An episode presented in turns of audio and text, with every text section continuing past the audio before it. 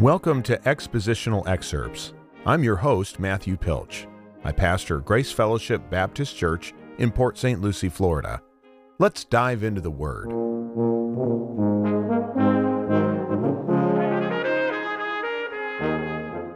In today's episode, we are going to resume our discussion of 1 Timothy chapter 1 verses 8 to 11 having already looked at the scope or the nature of the law, sorry, the nature of the law in verse 8, that is declarative and conditional, we're now going to move to verse 9 and 10, verses 9 and 10, and look at the recipients of the law. So we see the nature of the law, and now we're going to consider carefully the recipients of the law. Let's back up to verse 8 so we get this in its context because verse 9 is right in the middle of a sentence. Paul says in verse 8, Now we know that the law is good if one uses it lawfully, understanding this, that the law is not laid down for the just, but for the lawless and disobedient, for the ungodly sinners, for the holy and profane, for those who strike their fathers and mothers, for murderers, the sexually immoral men who practice homosexuality, enslavers, liars, perjurers, and whatever else is contrary to sound doctrine. So these are the specific recipients of the law. But before we get to the recipients, the first thing we want to notice as we start unpacking verses 9 and 10 is that it was not laid down for the just, right? Understanding this, the lawful use, the right and moral use, and the right application of the law we have to understand that it is not laid down for the just, but for the lawless. So it's an interesting discussion in context because obviously we're looking at false teachers who are making bold assertions, right? They're making these crazy assertions about the law and they don't have any understanding about it, but they're talking about it and they're really betraying the fact that they are apart from the law themselves because if they continue on this precarious path that they are on, then they are going to prove, as John said in his epistle, that they went out from us because they were never of us. Okay, that's fine. If they're not ever of us, then this applies to them, right? Uh, and that's the whole point. They actually have no understanding of how the law works. So the first thing that Paul says is it's not for the just. It was not laid down for the just. This would almost seem to imply that there is a group of people out there for whom the law does not apply. But that is false. Okay, that is patently false. In making this statement, Paul is acknowledging that the false teachers that think that they are just that's what they do. They think that they are just in all their merciful contortions of the law, but they have in reality failed to grasp the true nature of the law, and that is pointed out to them. All right? They think that they are just, but they are not. It is not laid down for the just, but for the lawless and disobedient. Jesus said in Matthew chapter 9, verse 13, I came not to call the righteous, but sinners to repentance. Uh, this wasn't to say that the Pharisees were actually righteous, but rather they were righteous in their own eyes and refused to see what the Scripture had to say about themselves. Now we are in the next generation after Jesus. I'm talking about the generation to which Paul is addressing. So we're one generation after Jesus, and there are still groups of people doing the same thing. There are still people perverting the word of God, just like the Pharisees did, and thinking that it does not condemn them when in fact it does. So here's the point let us never fall prey to this deceitful thinking that we are somehow righteous apart from the righteousness of Christ. Now, I think that anybody who would be tuning into a podcast like this is probably not going to be thinking that they have a righteousness of their own. They know the scriptures. They know that all have been uh, subsumed under the penalty of sin. All have sinned and fall short of the glory of God. But the fact of the matter is, is some people in the world, and you will meet them, think that somehow that condemnation doesn't apply to them. You know, there most people will actually acknowledge that they have sinned, but they think that the good will outweigh the bad. It means that they don't have an understanding of how the the righteousness of God works, the holiness of God. They don't understand the eternal nature of God, therefore any sin against him is eternal in nature itself. They don't understand those things. But the fact of the matter is, hopefully, we don't have a misunderstanding of that, but it's easy to see. I mean, somebody who says, Yeah, I've done a few wrong things in my life, uh, but I think that the good is out, going to outweigh the bad. They don't actually put themselves under the the same category as what the law is addressing. Okay, they don't think that they're lawless and disobedient, uh, and they don't put themselves in a broad category of sinners. They might admit to one or two sins, but they think that they're okay overall you see, the false teachers in Ephesus needed to see themselves as sinners before God. That's always the case, right? They need to actually see themselves as sinners, not just, oh, I sinned once, but I'm okay. Well, if you're okay, then you don't need what God is offering.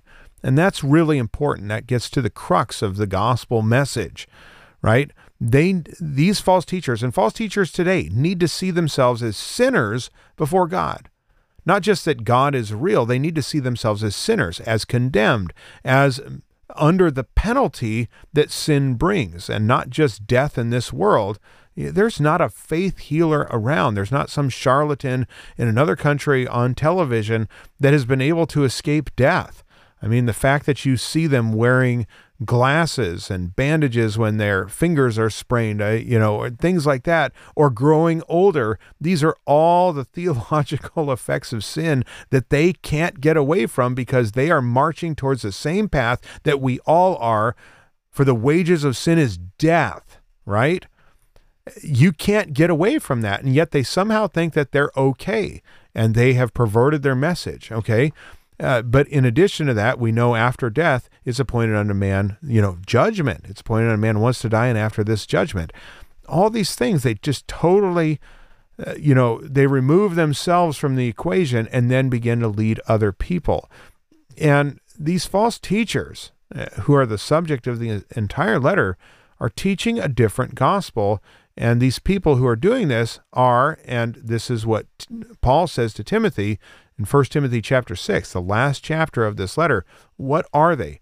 Here are his words, verses 4 and 5 of the last chapter. They are puffed up with conceit and they understand nothing. They have an unhealthy craving for controversy and for quarrels about words, which produce envy, dissension, slander, evil, suspicions, and constant friction among people who are depraved in mind and deprived of the truth. What an incredible condemnation. And what we learn from that is that the law, as we're beginning to delve into it here, it should have crushed them, right? The law is laid down for the lawless and disobedient. What it should have done is it should have just brought them low before their Maker. Any pious Jew who studied the law would have felt a sense of despair with the weight of the law on their shoulders, and of course, the sacrificial system constantly weighing them down. No one would have known better their sinful condition and the consequences that stemmed from that than the Jews. But they missed the entire point. Therefore, when Jesus came into the world, they saw his message of repentance and ministry of forgiveness. They saw those, those things as largely irrelevant to their everlasting shame. Woe to them. And we do feel sorry for them. Uh, and, and we feel compassion because if you die apart from the gospel, it's true back then in the time of Jesus and in the generation after him, just as it is today. You know, good intentions don't get you to heaven. You know, the right, you know, well, he, he just gave it his best, so he's he's okay. That that doesn't count. What counts is having the righteousness of Christ applied to your account. What counts is having your sins paid for by his blood. And the only way that you can do that is to place your faith in Him, calling out to Him for forgiveness of sins alone, knowing that you could do nothing to merit the forgiveness of sins. You, you did no works that accomplished forgiveness. You did nothing that was pleasing in the sight of God. The only thing that you did was believe on Jesus Christ. And then when you study the scriptures, you discover that even the ability to believe was a gift from God Himself, so that salvation is all of God and none of you. And that's that's the point. We don't look at somebody like this who's twisting and perverting the law and say, "Oh, well, it's okay. They just did their best. They did they did all they knew how to do. No, the point is is they stand condemned. And now that we're talking about people, you know, from 2000 years ago, the, the sad reality is is if they died apart from the righteousness that Christ offers alone, then they died in their sins. It truly is to their everlasting shame. All right, so he says it's not laid down for the just, but it's laid down for the lawless and disobedient. He then spends the rest of this verse and verse 10 giving us an example of that. All right. So the lawless, lawless here, interesting word. We get this word antinomian, uh, which is an English word that we have, but it comes, uh, it, it sounds very similar to the Greek word anamios. Uh, that's where we get nomian is from the Greek word for law, nomos or namios. Okay, and then that negative prefix in front of it. So these are these are no law people, and they're disobedient, which is to say they do not want to be subject to any rules. They don't want government. They don't want policies. They don't want anybody telling them what to do. It's not just that they don't acknowledge that it exists, but rather they choose not to live under it. Yeah, I'll acknowledge that it's there in the world. But what they're essentially saying is it doesn't apply to me. And the fact of the matter is is you couldn't be further from the truth. It does apply. And that's what Paul is saying here. You know, and go go back to the beginning of this episode when we say that it's not for the just but for the unjust, we're not saying there's a group of people out there for whom it doesn't apply. It actually applies to everybody. And in this list, properly understood, one will be able to find themselves. That's the point. Okay? Paul gives a partial list. We're not saying it's exhaustive, but when you take this in step with how Jesus uh, interpreted the law in the Sermon on the Mount, he says, Well, you've heard it said, uh, but I say unto you. And then he goes on and says, It actually means more than what you often thought. You know, and there we find that the law actually pertains to the heart and the intentions and the motivations and the things that we don't do necessarily outwardly. He says, if you've heard it said, thou shalt not, eh, you know, commit adultery. But I say unto you, you know, eh, he's, he's setting up a contrast. If you look at a woman with lust in your eyes, you've already committed adultery. You're guilty of the sin of adultery, even though you never committed the sin of adultery because you committed it in your mind and in your heart. And God sees those things. You, you may be able to hide it from everybody else, but God sees that. You have heard it said, Thou shalt not kill. But I say unto you, contrast, if you look at a brother with hatred in your heart, you didn't even, you know, you never even talked to him in a cross word or anything like that. You never made plans. You never attempted murder, anything. And yet I say it to you that you're still guilty of breaking that commandment because of the hatred you have in your heart for him. Those are serious words, right? So if we now approach this list that Paul gives, even though we readily admit at the beginning that it's not exhaustive, it's only partial, we're probably going to find ourselves somewhere in this list over these next two verses.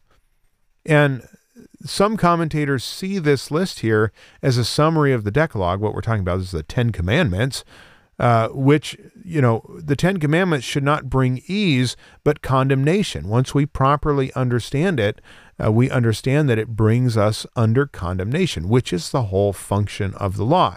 So, who does he address here?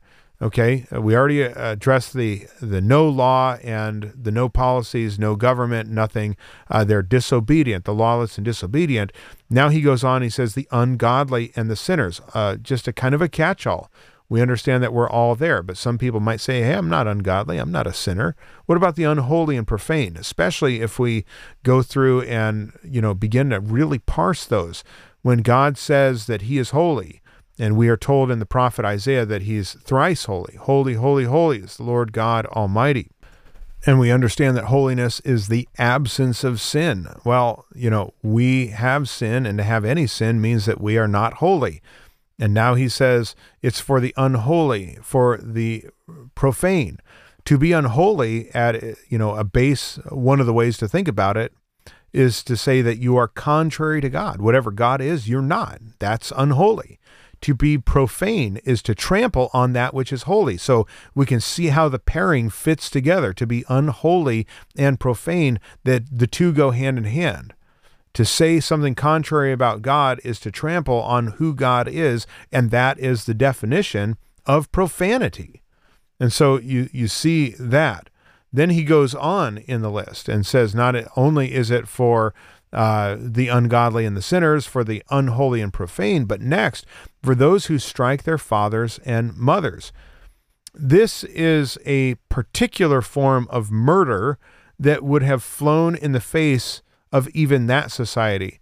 And today we're somewhat shocked by it, but I'm sad to say, I and perhaps you are too, that it's become rather commonplace. We see headlines of youth, right? Teenagers that are killing either classmates or their parents and we've become kind of numb to it because we don't we don't deal with it properly and we've made some fatal societal errors as a country over the last several decades. I mean, it's not something that you can just undo overnight, but th- there are some huge issues going on here, and we definitely don't have time to sidetrack on that. But those who would have done such a heinous thing, right, all the way up until the last century, in the last 20 years, it was unheard of that a child would murder their own parents. That was an outlier. Well, now we're not shocked by those kind of headlines anymore. And that truly is saying something about our country and where we are morally, spiritually, in our decline and our degradation. But it's not just murder. We already have a commandment about murder, thou shalt not murder. But this is this is the highest violation of the fifth commandment, right? Not only are we not supposed to murder, but the fifth commandment, which is the first commandment with promise, is what? Thou shalt lo- or honor thy father and mother. the the exact opposite. The the farthest away you could get from honoring your father and mother is to kill your father and mother. And by the way, the penalty for that was outlined for us in Exodus chapter 21, verse 15, that one who struck his father or mother was to be put to death.